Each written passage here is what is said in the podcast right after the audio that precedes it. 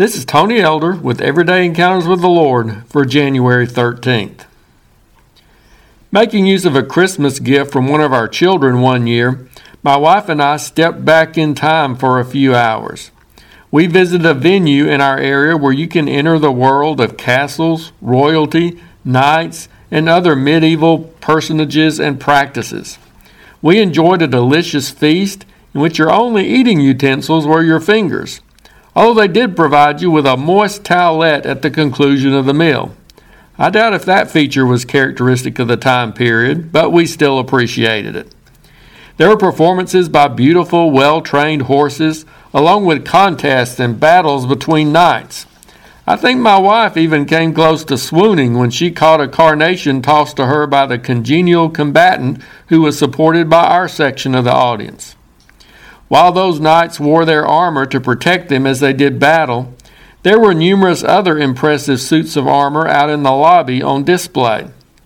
A nearby sign informed the patrons that those suits were available for purchase.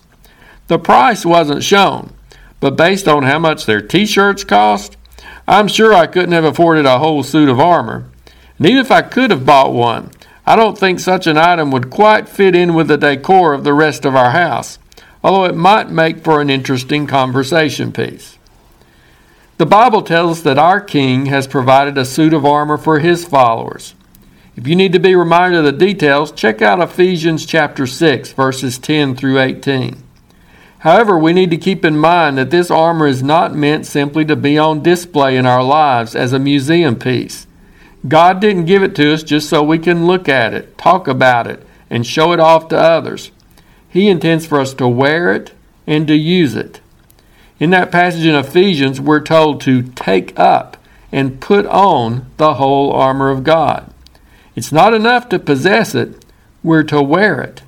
And we don't do so simply in order to model it before our friends or to try to impress people.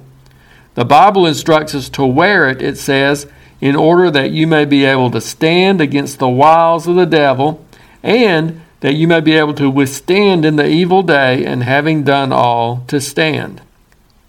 This armor is a vital tool to protect us as we do battle against evil and sin. I'm afraid there are too many of us who don't put up much of a fight against temptation and Satan. We found it easier just to give in to their attacks and seductions, knowing that forgiveness, healing, and restoration are available to us afterwards. But that's not how our King expects us to live. He calls us to resist the devil and to flee from temptation.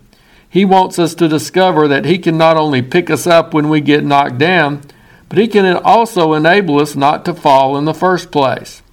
We can be more than forgiven losers, we can be victorious conquerors through Christ. Let's not leave our armor sitting on the shelf or in the display case. Let's be valiant knights for Jesus. Take up that armor of truth, righteousness, faith, prayer, the Word of God, and all the rest those aren't museum pieces for us to enjoy. They are weapons for us to employ in our daily battle against evil. So don't just sit back and admire your God given armor, use it.